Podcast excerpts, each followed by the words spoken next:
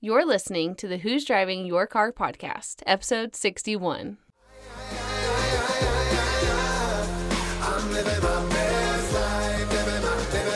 Hello, and welcome to the Who's Driving Your Car podcast, where we discuss not only who or what might be driving your life, but also the great views and experiences along the way.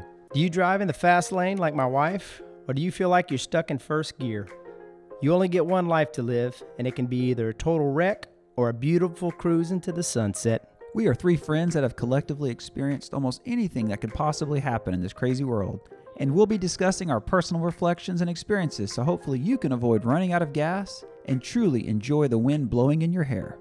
So hop on in with us for a little road trip called life, and let's discuss who's driving your car. Aye.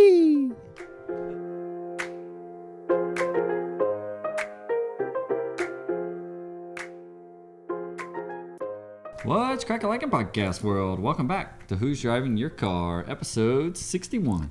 61.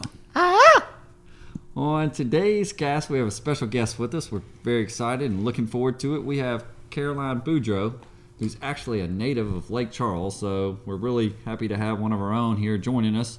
Um, but has done some some big things uh, worldwide. So I think everyone will should buckle up to listen in this go around. She a few little tidbits, and we'll get into more of this. But is the um, founder of the Miracle Foundation. Um, she has a pretty neat little background and story which led her to where she is and what she's doing. She's also been recognized as one of 200 global leaders back in 09. She got the Humanitarian Award uh, from the United Nations in 2017. And I really think what I've been reading and learning about um, Caroline is, uh, and talking to John a little bit about it, because he's kind of been influential in getting her on here, is she really does uh, meet our mission of motivating and inspiring others with the work that she does. So, welcome aboard, Caroline. We're happy to have you. Thanks, y'all. Glad to be here. Thanks for the opportunity. Hey, and also I saw out there that you got a cool nickname, the Cajun Firecracker, huh? They do. They call me. You know, uh, wherever I go in the world, people are just like, "Where are you from with that accent?" You know, I don't think I have an accent, but everybody around the world thinks I have this accent. So I just, I just tell them I'm a Cajun. Hey, there you go. Cajun Firecracker, I like It that. looks like it That's looks good. like it's Yeah. stuck somewhere along the way. Yeah, it's fun. Yeah. Also, I we want bringing to. our South Louisiana traditions around the world. It's really, it's really great. That's fantastic. Also, we need to give a shout out to uh, Chris McCall. Chris is the reason why uh, we discovered Caroline and had her on. Uh, he called me out of the blue one day and said, "You know, I have this lady that I know that uh, I think would be a good match for what y'all are doing." Um, so he told me a little bit about her, and I said, "Yeah, it sounds great. If you had some contact with her, let's see if she'll come on board." And she graciously accepted. Um, I called Chris uh, whenever we got closer to the record date and said, "Hey, Chris, uh, give me some inside baseball. Give me some scoop on uh, Miss Boudreau here." And uh, he was a perfect gentleman. He wouldn't tell me anything about you, but he did tell me some secrets about your sister Claire. So maybe we'll talk about that later. We can talk about her anytime you want. Her story's good. Well, thanks for coming on. Uh, we're really excited to uh, to do this. Um, I'm really glad to be here, and you know, I I love the topic of the who's driving your car because uh, when you let God drive your car, He sure takes you to interesting places. He sure He takes you to places you've never been, and places you never really wanted to go, and places you never knew that you know you could be. It's it's really been an incredible journey. That's awesome, and and like I said, I really think that uh, it's going to be a great day ahead for us here um, in our little chat. And look, Caroline, before we delve into to some of your um, what I call fly happenings, cool stuff you got going on, we play a little um, weekly kind of warm up, getting into it. We do it ourselves, do it with the guests, and that is the Would You Rather game. And so John's got it this week. Craig and I have no idea. And really, when John runs it here, there's no telling where this thing's going to go. So he's going to throw it out there. And being our guest, we're going to let you take the first shot at it if you think you can handle Uh oh. Okay. All right, Caroline, you ready for this? I think I'm ready. Would you rather Thibodeau or Boudreaux jokes? No, that one's just a joke. You don't have to answer that one. Why? No, would you rather seafood gumbo or chicken and sausage gumbo? Ooh, that's Uh, chicken and sausage gumbo, hands down. Oh, that was a quick answer. Very you know, quick. I'm with you on, on that for the most part. Um, I cook a lot of gumbos, as these two guys know. Uh, 100% of the time, it's chicken and sausage, so I get a lot of that. But whenever I go to certain places around town, uh, I'm going to have some seafood gumbo, like at Seafood Palace. They make a really good gumbo. Oh man, So, um, for the most part, I'm a chicken and sausage guy too. But every now and then, whenever I know they have the really a really good touch with it, I'm gonna jump over and have a little seafood. yep, yep. Is there any That's the reason why we have the aversion to the seafood, allergic or anything like that, or we're just no go? I don't know. I just like the chicken and sausage. I just, you know, I really kind of try to stay away from meat for the most part, but I will definitely try for that. That's where we splurge. Okay. Yeah. What do you think, Cece? Yeah, I'm gonna go chicken and sausage gumbo as well. Um, it's the more traditional version. I think it's awesome. Steve actually makes it a great chicken and sausage gumbo and introduced us to putting the sweet potato in the gumbo. That's true. Have you tried sweet potato? No, yeah, we do potato salad. Yes, well, we do too. My family and most potato salad, but a sweet potato is just enough Oh. sweet to balance the saltiness of the. And it's just it complements it really well. Matt, not so excited about All it, but we thought it was I'm really. totally gonna do it. Yeah, try it. A little half I'm a sweet totally potato. gonna do it. It's awesome. Well, that's what happened Yeah. with me. I was going home for lunch one day and I was discussing this with one of my patients, and she was like, "Oh, baby, you gonna put a sweet potato in there?" And I said, uh, "No, I was planning on putting rice." And she said, uh, "Oh, you got to try sweet potatoes." And after one try, that was it. If I'm at home, I'm having sweet potatoes. Okay. It's amazing. Well, who knew? I, I thought we were so radical doing potato salad. You know? Take it a step further. How about you, hot dog? yeah. I'm gonna go with the seafood pretty easily. I, I like both. I'm good with both, but I'm a pretty big seafood fan in general, and I'm kind of with John. Maybe that's because we don't have it as much. Um, when it, when you go to get gumbo somewhere, it's not as often on the menu. So I'm gonna go that direction, but I can't really complain either way. I'd be happy either style. I will say the sweet potatoes. Well, I probably need more than one time to get used to that. Well, hot dog is not a very big uh, connoisseur of food. He thought it was chicken most of the time that he was eating it, so it took a while for him to even figure out that he was eating sweet potatoes. I'm more eat to live than live to eat, so uh, that does go into that. But John does make a very good gumbo. Maybe next time you make your way, do you make your way down to Lake Charles that often? I do. My dad lives at the veranda, and so Oh, I go. yeah. You know, I'm right out there in Graywood, girl, so we're not far from each other. Whenever you make your way. yeah, so definitely go see dad. Every, you know, every quarter. Oh, good. Awesome.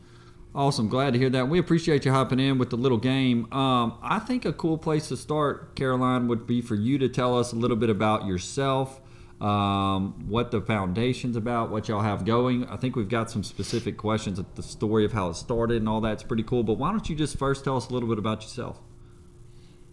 Well, I grew up in a small Catholic family, just the nine of us. and you know, grew up in Lake Charles. Grew up in Lake Charles. You know, just uh, just everybody was Catholic. Everybody I knew was Catholic. My you know parents, grandparents, all our cousins. We had this huge huge family. My, both my parents came from big families, and so um, grew up, went to parochial school. I mean, really loved my childhood. I was so blessed to have not a lot of.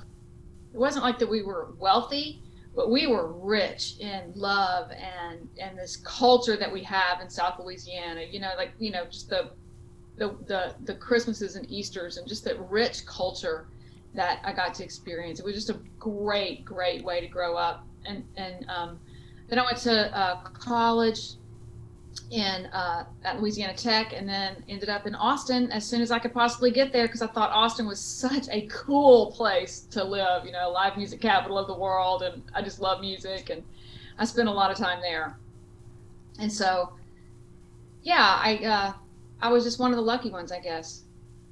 Yeah, I think that's pretty cool. You spread your wings pretty early, and then was it you got into was TV advertising? That that's what I was reading about, and I think John had mentioned when y'all had discussed a little bit when, where you first got started career wise.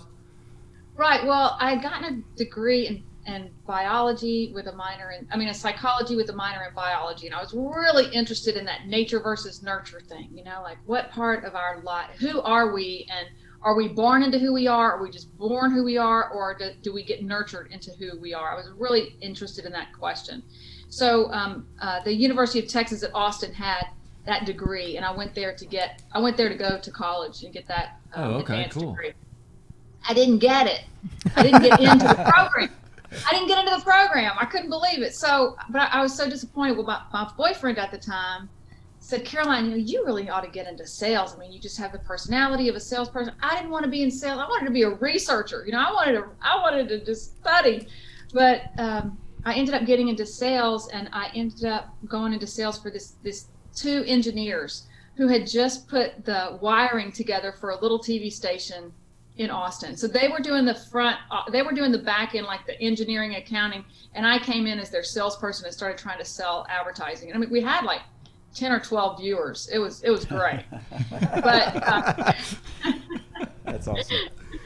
yeah, it was a little TV station. I mean, it's like you almost had to see the satellite to catch the station, you know. But but uh, we ended up getting bought by the CBS affiliate in Austin, and I had part of the company, so I did pretty well there. And then we ended up getting um, we ended up getting uh, bought by uh, Fox in 1995, and so I, I still had a piece of the company there. So I, I was I was on the ride. I mean, it was it was really enjoyable. But every time I kept you know getting money, and you know I told you we didn't grow up rich, but we didn't grow up wealthy, but we grew up rich in the, in culture and everything. But once I started getting some zeros on the paycheck, I really just thought, gosh, I should be happier. I should be more fulfilled. I mean, I had everything that money could buy, but it just was not filling me up. I just I couldn't really. It was an interesting it was an interesting dilemma. And then the more corporate we got, the more I hated it.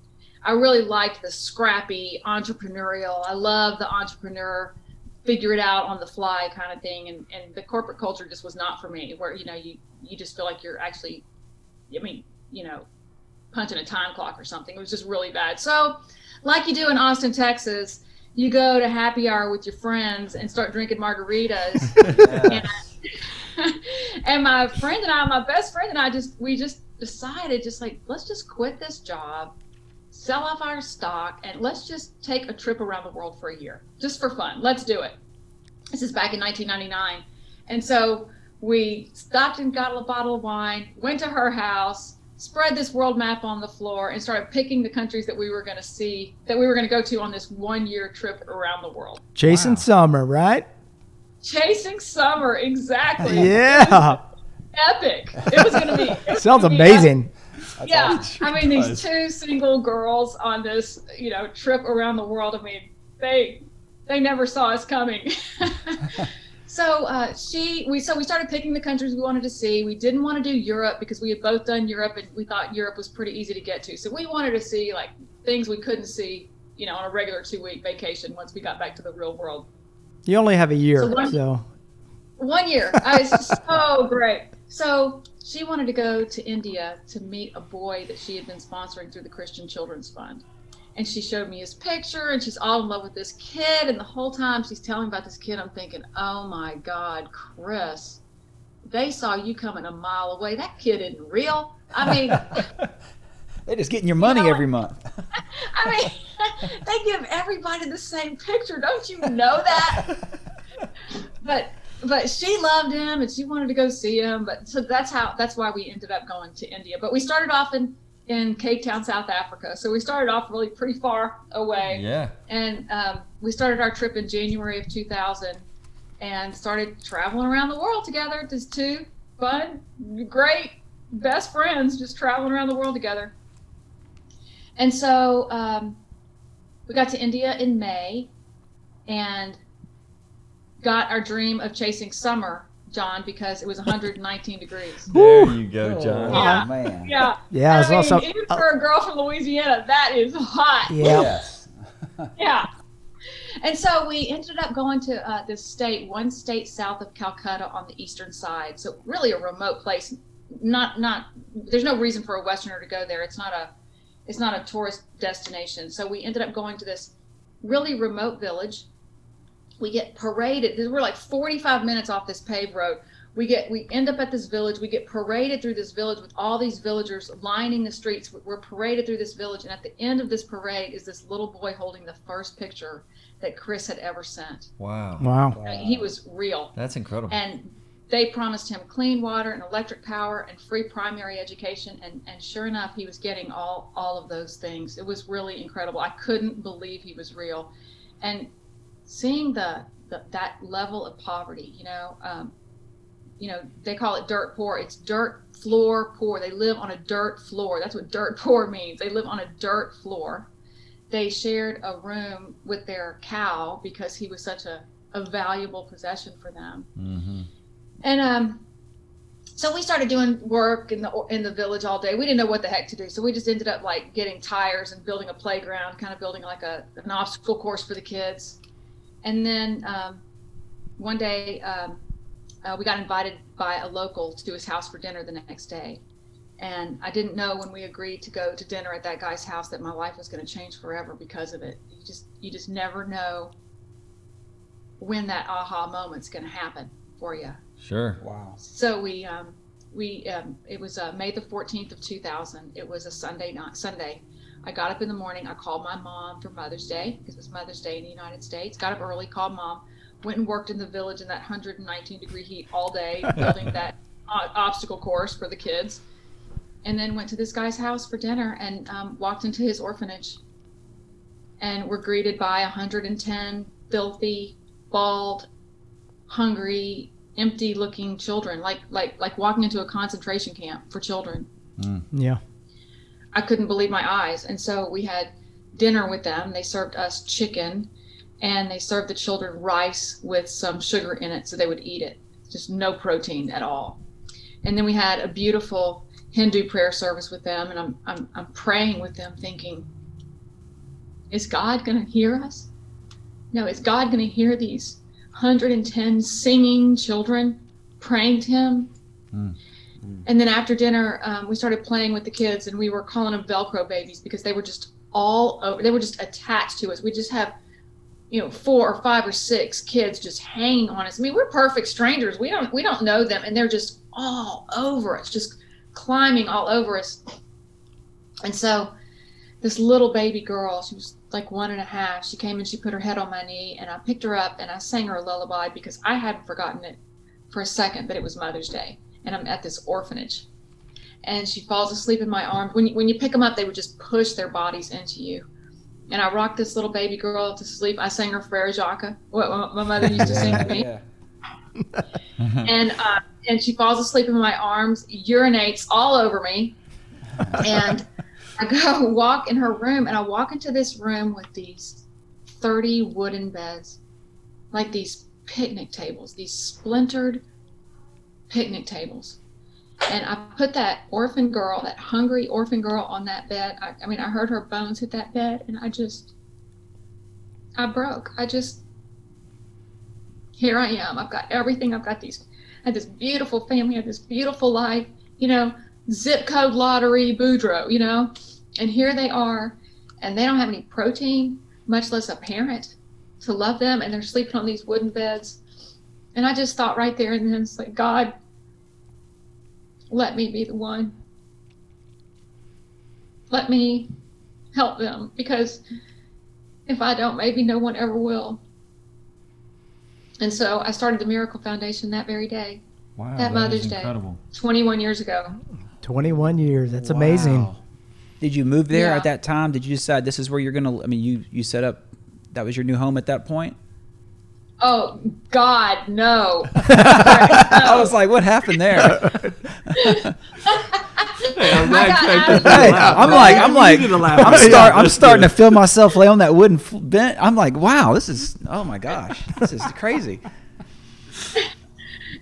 no, I, I, uh, we actually finished the trip. We got to September, and um, we just kind of looked at each other, going, you know, even paradise gets old. You know, we let's. I wanted to go home, and I wanted to get started on this job. I wanted to help those children, and she wanted to get home and get married. And so that's what, because she had left a guy in Austin. Um, and so, yeah, I got back to the United States in September. I filed the paperwork for a company called the Miracle Foundation because gosh, the human potential we were living on the we're leaving, you know, on the table. I mean, they're, they're these like these perfect little angel. Anybody would want them. Anybody would just they, they would be such a blessing to the world. And so um, I knew that they were miracles, and I knew they needed a foundation. And I also kind of tongue in cheek, you know, it's like I knew it was going to take a miracle to get the foundation on the ground. I knew I was miracle dependent because not a social worker. I'm not a mother. I'm not an Indian. I know nothing about anything. And here I am going to try to start a nonprofit to help orphan children around the world. So I knew it was going to take a miracle. That's yeah, well, it looks like it's been very successful. It's been a wonderful journey for you. Um, were there any pitfalls along the way? Were there any uh, obstacles that you had to overcome in order to achieve this, or was it smooth sailing from the get go? Yeah, it was perfectly smooth sailing. There have been no issues at all.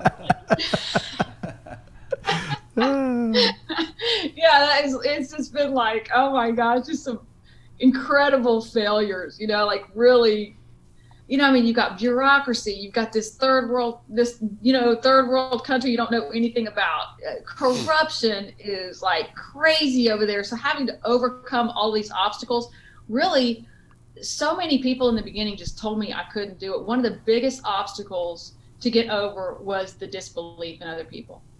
All the people that told me I was crazy, all the people that were just like, there's just no way. Caroline, you don't know anything about anything. How are you, you know, have you, I mean, how long were you how long were you in india you know you were there for three weeks you know what it's just like all these reasons that it was absolutely impossible was really one of the first things to to overcome and then of course you know not everybody that runs an orphanage is doing it for the right reasons mm-hmm. so learning that people don't really have the same motivations i mean if, if you mean i mean not to get terrible but i mean if you're a pedophile what better mm. company for you to run Sure. You know, if yeah. you're if you're a you know if you're a shyster and you just want foreign money, what a great company to run. So I, you know, I've come across these really nefarious characters um, doing this work and really you know having to look evil in the eye and figure out how are we going to deal with you know with evil.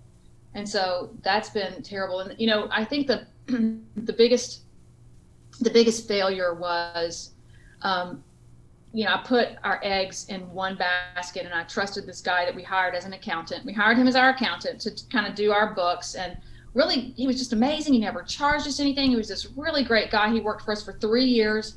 I started partnering with him and, and, and um, built a few orphanages with him. We had 300 kids. Every single one of those kids had an individual sponsor. We worked so hard to make those sponsors love those children. They'd get videos, they'd get letters, you know, the whole kind of correspondence thing. In fact, it was such a successful program that we almost didn't really have to raise any extra money. That the sponsorship money was was paying for the foundation. It was like this self-sustaining. I was very proud of that back then. But we knew we had something magical. We knew we were really doing a great job, and so the board um, asked me to hire someone to come in and do operations and operationalize what we were doing. And so I hired this lady to come in and she started asking all the right questions like, let me see your audits. Let me see your numbers. Let me see you know let me see we, we built this orphanage together. Let me get the deed to the building. Let me get you know and we started really seeing that a lot of the money that we were sending over was going into this guy's pocket. Oh wow. And wow. so so you know i had these 300 people that were in love with these kids i had the whole company wrapped around this one guy and we started realizing that the money wasn't going and so we had to leave. We had to break from him. And so I had to call all 300 people that loved their children and separate them from the money. Then, of course, not being able to be with the kids anymore. I mean, I knew these kids. I did the I did the admission papers on these kids. I knew these kids like the back of my hand. Loved these kids so much, and having to separate from them because their guy, what you know, their their leader wasn't doing the right thing with the money. I mean, we gave him every opportunity to do the right thing. All he had to do was go through the audit, you know. And I was like, "Look, dude, it's okay. We can fix it. Just go through the audit and let us see the paper."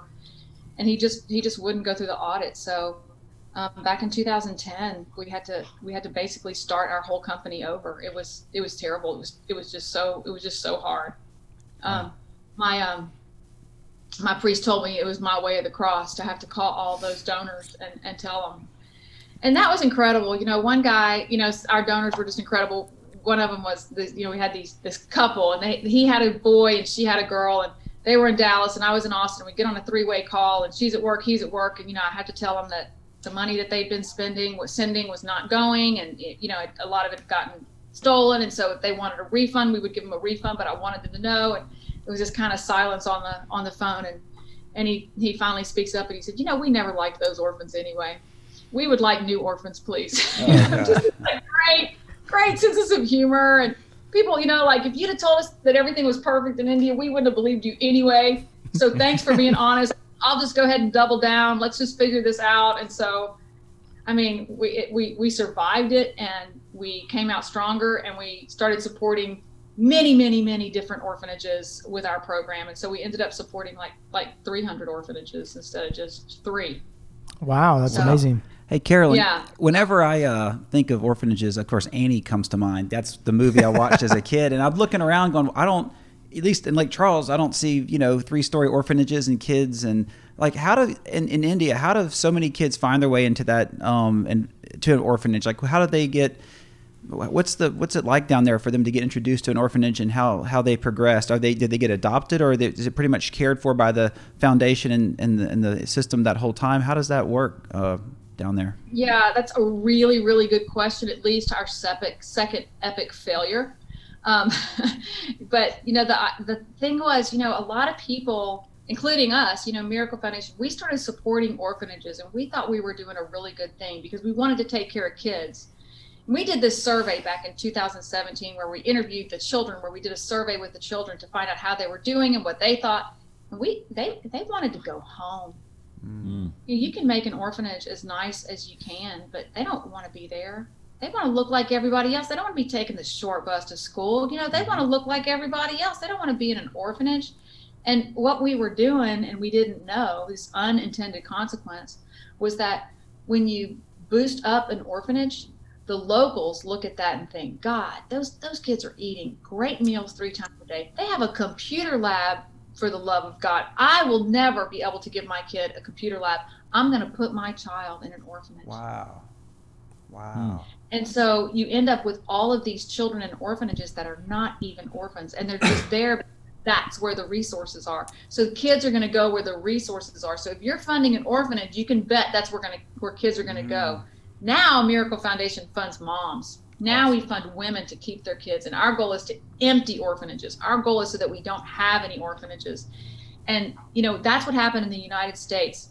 John F. Kennedy's sister Rosemary was a um, what had um I can't remember what her her mental illness was, but she had a mental illness, and she ended up going into an institution. And her family, when when they came into power, they just thought this is not you know it was Eunice, it was her sister, and they said you know it's not good for people to live in institutions. And so that's when America went into the foster care system. We closed all our orphanages in the '60s, and we start and we moved to the foster care system. okay And so that, while that's what you would think that other countries are doing, because things have changed and we have a lot of technology now, we have this new thinking now. People aren't in the developing world aren't moving to the foster care system. They're moving to the kinship care system, and that is magic and truly working. Where instead of going to some stranger's family that might not even look like you, I mean, might not even be the same color as you, or race, or creed, or religion, or anything, um, go to their grandmother or their sister or their auntie. There's somebody in that family that, if given some support, can take care of them. And so that is what's happening in India, and that's what we're bringing to the United States is this push for kinship care. that's awesome Yeah, that's really cool. That's really cool. Um, Caroline, I have a question going back to, to kind of the the early stages of this. What I what I was taking from it and what I think is neat. Sometimes God uh, puts opportunities in our lives or doors open. A, you decide to leave, like you said, the money train, like life's rolling good, the ease. You felt like something within your heart to hop out there and go on the trip around, sell the stock, and then you get over there and you're three weeks, like you said, in India, and then I'm assuming he's pulling at your strings. You, you pray to him, talk to him. Can you talk about kind of maybe our listeners and a, a lot of stuff we talk about is when those doors open up, knowing when to walk through them, feeling that that was like one of your, I can just see it talking to you like a calling in life where you needed to be. Some of that process that you went went through. Yeah, so of course there was a lot of prayer, a lot of begging. You know, I, I I'm sorry I don't know the I'm Catholic, so I don't know the the Bible very well, but um, you know, there's this part in the Bible where it's like Jesus, God is roaming, He's looking around the earth for someone to do His will, and I just wanted to be that person. I just was, I just wanted God to see me just waving my hands like I will do Your will. I pick me You know, I mean, you've given me everything. I don't know, I don't know what somebody has to be given before they'll turn around and give back. Mm-hmm. You know, I mean, so, um, and then while I while I doubted I could do it, I mean, it's not that I had so much confidence that I thought I could do it. I just thought I'm going to do something every single day toward this goal. I am going to I'm going to do something every single day to grow this company in an effort to help children that that need me. And um, it just started snowballing. So it was a daily uh, a, a daily effort.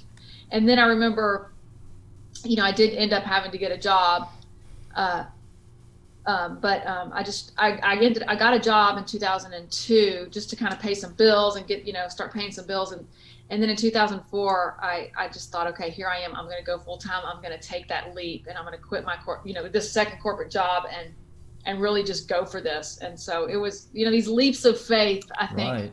are really really hard and there was a couple of times where I just kind of felt like Tarzan. You know, Tarzan's not going to be able to swing if he's holding on to both vines. I mean, some you got to let go of the vine. you got to let go of one side to be able to get a full swing. And I really have felt a few times that it's just time to really just let go of something. Yeah, I order think to that's so cool. The courage, perseverance, because you do you have the doubt, second guessing, Oh. but to be able to do that when you don't know a lot, but it's a, a gut feeling, uh, a calling of sorts. I think that's truly inspiring. Personally, to me, just listen to the story. Thanks. Yeah, it was. And then the other thing that people downplay, they, they it's really not about the leader. It's really about the followers. You Mhm. know, the followers are the people that join you second. They're really pretty courageous because they look pretty stupid. You know, those those first followers, they look like you're back in that. I mean, like really? She doesn't know anything. And so, you know, I remember I was so broke, and I had this prayer group. I mean, it was just like broke, broke, broke. And I remember I was in this, I was in the shower, and I was, I was praying. I was like, you know, God, I don't have to do this. You know, I can go back and get a job. I mean, I don't, I don't have to do this. You have to show up with something, or I, I'm not going to be able to complete. So I'm just going to leave it in your hands. But I will go. You know, it's like I'm threatening him. I mean, like, I will. I will go get a you know another job and just kind of blow this thing off. And I went to the I went to the um, I went to my prayer meeting that night, and this friend of mine comes up to me and she hands me a check for ten thousand dollars, and she said, "This this is for you. Don't send it to India. Just just make it happen, Caroline. Don't pay your bills, make it happen." And and that was I mean, that was just in due season. I'm telling you because it, it, it was, I was like two weeks away from not being able to pay my mortgage. So those kind of things, those followers. So that's the other thing. It's like when we're prompted to do something, not prompted to lead, not prompted to be entrepreneurial, but prompted to help a, a leader or an entrepreneur. I think that's really important too. You know, I know, I know some of the orphanages that we supported were run by nuns and i mean they just couldn't believe that somebody was coming behind them they couldn't believe that someone was going to support them finally after all these years so it's just important it's just as important sometimes to be the follower be the backer of a leader than it is to be the leader Absolutely. Yeah, I think that's a great point. Uh, you know, it's pretty interesting. You know, I, I'm from a big Catholic family also. I'm one of 11. I'm the fifth. So whenever you started giving that example of the Velcro babies, that's pretty much what my mom looked like for uh, about 15 years. uh, she had several of us attached to her at all times. So that, that's pretty yeah, God interesting. bless your brother Yeah, absolutely. You know, another fact uh, about the podcast we were talking about yesterday. Um, the highest downloaded area outside of the U.S. is in India, and you had a little bit of insight that you were sharing with Oh, me. yeah, Would you I like to go ahead and uh, share that with the other bros that I I have not told them about it yet? Oh wow. Oh, just you know, India and America, we're sister countries. I mean, we really have the same kind of culture. You would not believe how well a Cajun girl fits in India. I mean, they're they're these huge families. They they love everybody. They're just you know they're very they're very inclusive, and uh, they have this beautiful command of the English language, better than Americans, by the way. I mean, their English is so amazing. they have they have they have commanded this English language because the British were there for so long. And so there's this real interesting, easy camaraderie. And they speak a lot of different languages, but what they don't know is they don't know how much English they throw in. They they throw out these English verbs So so many of them think I speak Hindi because they're they're like speaking. They've got like verbs coming out of their mouth that are English, and I just kind of can follow it because they don't even know they're speaking English. I call it. But uh, yeah, there's a real camaraderie between India and the United States, and really, really always has been, as opposed to India and Britain, because you know Britain colonized them, and so they don't really love Britain sometimes so much, but they they just love America and the, and the entrepreneurial spirit. India is also, I mean, I mean, so entrepreneurial. It's such a great, uh, it's such a great place for you to just kind of create your own company there, which is why a lot of so many of our children are successful today. You know, so because they're entrepreneurs. That's awesome. Carolyn, you mentioned earlier uh, when you were discerning what you wanted to do with your life, you mentioned nature versus nurture. I think a lot of what we do in our podcast is try to inspire people and motivate them. And a lot of times we use stories of our life where we had major failures or, or life turning events. I quote Tony Robbins, a buddy of mine. They pick on me. it's Great buddy of cool. Hey, whatever it takes to kind of you know have somebody tell you something you can't tell yourself. And, and, and, and working with these children and, and then the people with the foundation, is there any examples or stories you can think of where maybe there was a child who just by having the presence of someone who loved them and gave them the support, I mean, that one sentinel moment totally changed their outlook on life or their direction in life or any any stories. I just find that so motivating, inspiring to, to hear those examples. Well, yeah, you know, so I told you we left those 300 children. You know, so it's such a painful, painful thing to do. But thanks to social media, a lot of them have found us, Wow. and they've WhatsApped me or they've told me, you know, it's like I know, I, you know. Um, so one one of them in particular contacted me and said, you know, do you do you remember me? And I was like, oh my gosh, well of course I remember you. You were just a leader. You were such a smart guy. Oh my gosh, it's it's so nice to to see you. And so I told him the next time I, I'd go to India, I'll, I'll let you know where I am and I'll pay for you to come see me. And so I did. And he, he looked at me and he said, um, where did you go, auntie? You know, what, what happened? Why did you leave us? And I said, um, what do you think happened? You know, what, what did you hear? And he said, I heard that, that they were stealing your money. And I said, yeah, that's, that's what happened. And he goes, you did the right thing. He said, You did the right thing. This little kid. and so, fortunately, so, you know, we started talking. He said, You know, I've always wanted to be an engineer. You know, I don't know, you know, if y'all have a scholarship program or what, but I, we totally have a scholarship program. And so he has just graduated from engineering, this little guy. So, Wow. I mean, yeah, I mean, That's he awesome. graduated, um, he got a, he got a job just a couple of weeks ago. So, yeah, so that, and then other, uh, you know, others of them, um, you know, Shivani Das, the little girl that put her head on my knee. I mean, I'm still in contact with that little girl. She's in nursing school today. She thinks she's famous across the United States. so she's awesome. And so these, these, you know, when we talk about these 15,000 children that are in our program, you know, we're talking about these 15,000 true, true lives, you know, real people. And I think that's one of the biggest changes that I think we need to make as a human as, as human beings. Um, I call them OPCs.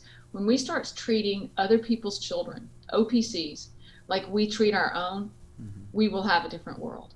But as long as we say, you know, oh, foster care is fine for them or orphan care is just fine for them, but I would never let my kid go. You know, until we realize that all children are ours, you know, until we realize that we are the father, like God wanted us to be. We are the father and the mothers to these kids. Um, we're gonna we're gonna keep having these problems, but until we start treating other people's children like we treat our own, we're stuck. Um, and it's not hard, you know. They're lovely, they're wonderful. Who doesn't want to take care of a kid? yeah, What a great investment!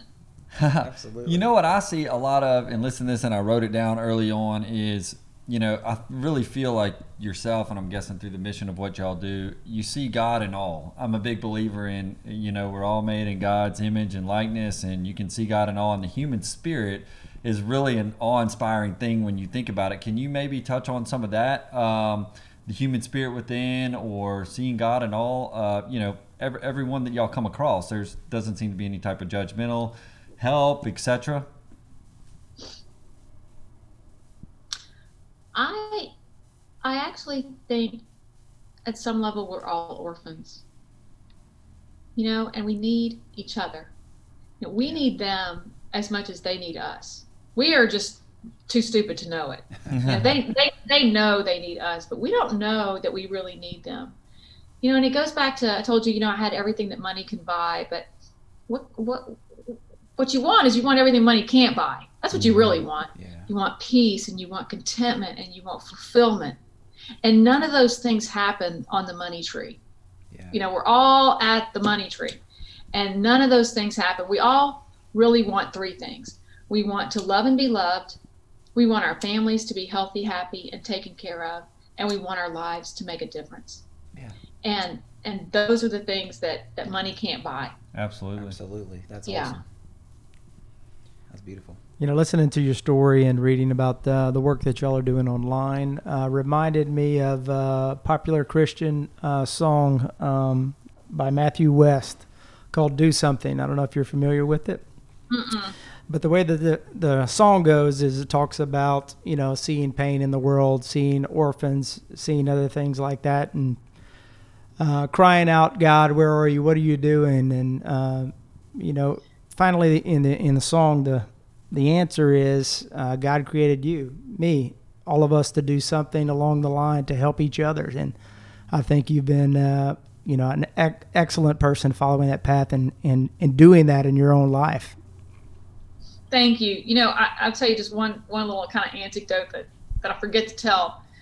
But I remember um, that very first night. You know, I put I put Shivani on that wooden bed, and my friend Chris that I was traveling with, she had um, she had lost her mom the year before. That's where she had the money. That's why she had the money to do this trip because her mom had died. Hmm. And so we get back to the hotel that night, and I am just haunted. I mean, haunted up all night, really upset, crying like crazy. And uh, she said, "Well, you know, Caroline, we'll we'll go back tomorrow." And I said, "Oh no, Chris, I am never going back there. That was, I am never going back there." And she said, "Do you realize how lucky we are to be the givers?" Mm-hmm. You know, I mean. That has just really stuck with me. We're so lucky to be the givers. We are so lucky. And I think sometimes we forget that we're so lucky that we get to be the ones giving because the dignity of giving is really just so powerful. And we forget that. And if we treated our health the way we treat philanthropy and giving back to the world, we would all be almost dead. Because we think about it maybe you know, come December 15th, we start thinking about it because of our taxes, but we got to start thinking about other people and thinking about our philanthropy every single week. You know, if you want to help an organization, give to them every month. That's how you really, that is how you truly help an organization like Miracle Foundation because you give, you, you, you give every month and we start being able to count on that money and we start being able to budget. Right. And that, Yeah. I mean, that's where, that's like this corporate thing, you know, this nonprofit thing was like, wait, where's the, where's the money? Yeah. yeah. Hey, And Car- so, um, so we're so lucky to be the givers. a- along those lines, Carolyn, just if as people are listening, where can they reach out? Where can they go online to learn more about your mission, your foundation, how they can participate and give uh, to help support this cause? Yeah, they can they can go to miraclefoundation.org and and join the movement. Um, we we love their help. I mean, a lot of people have family foundations and they can give to us that way. And then like what you guys are doing, like helping us spread the word. I mean, that goes a long, long way. So if if any of your listeners know another podcast or know a way that we can get this message out, we would really appreciate that as well. Awesome. Thanks for asking. Oh, absolutely, absolutely. And we encourage all our listeners to please go to that website and do everything you can to help them because, like she said, to be to be a giver is a true blessing and privilege. And I mean, that story about you, that girl just laying on your, your chest and just wanting your love at that moment. She just wanted to feel connected to another human being that that showed love. I mean, that's you know, I, I- that that was that was You know, touching. I would second that too. Um, just sitting here visiting, the passion that I can see. This is not like a fly by night thing that Caroline and I'm assuming the people who are with you, because uh, normally the the people who are helping you along the way are are cut from the same cloth is really second to none. So I personally, when I support something or do something, I want to have a connection to it and somebody who's putting a foot forward. So I, I would commend what y'all are doing and and second what Craig's saying because you're supporting something that truly is your passion in life and, and one of your callings, which I think is really neat. Thank you. Thank you. Yeah, you know, it's been 21 years. It's, you know, 21 years this year. it's amazing. That's crazy.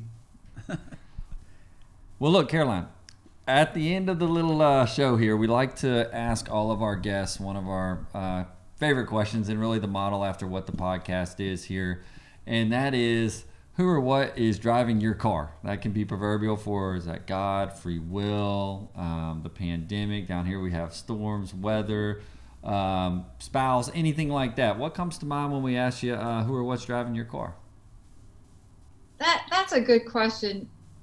You know, I, I like to be God's co-pilot. Sometimes I take the reins. You know, it's like I got that. I don't. You know, don't worry, I got it. You know, but but uh, yeah, he. I I really um. Uh, I really do try to let God uh, drive the car because He ends up taking me into incredible areas that, and it you know it's a lot of trust because sometimes I don't think He knows His way, and He is one slow God. but yeah, he's the god of the midnight hour, you know. but uh, yeah, so I think I think he he drives my car still.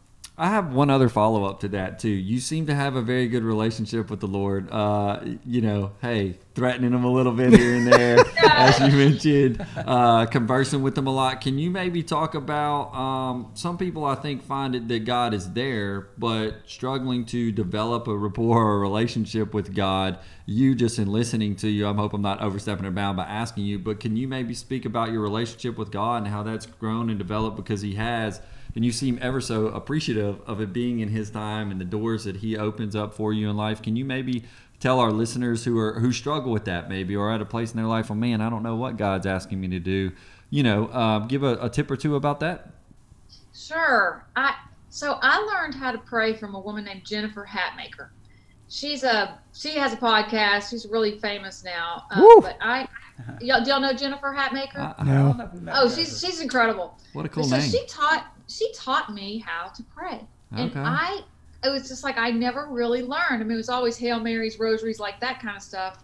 But what she taught me is you go to the bible and the bible's kind of chunked out and you just read one little passage a day and you write what it means to you and what it means what it means and then what it means to you.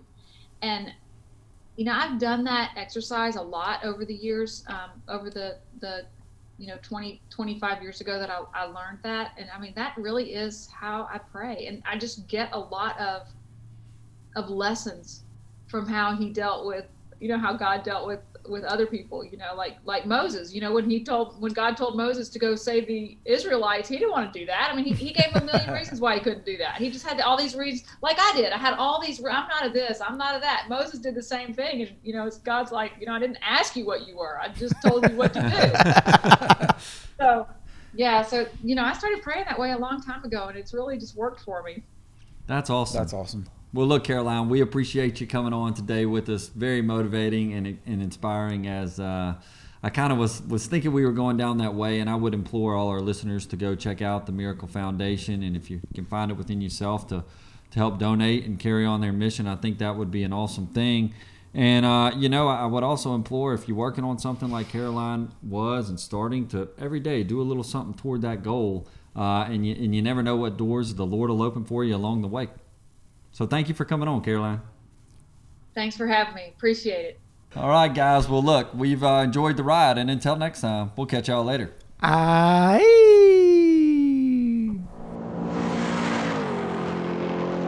Hey, y'all. If you've been enjoying picking up what we've been laying down, subscribe and never miss an episode. Find us on social media and let us know who's driving your car this week. You can find us on Facebook and Instagram at Who's Driving Your Car Podcast.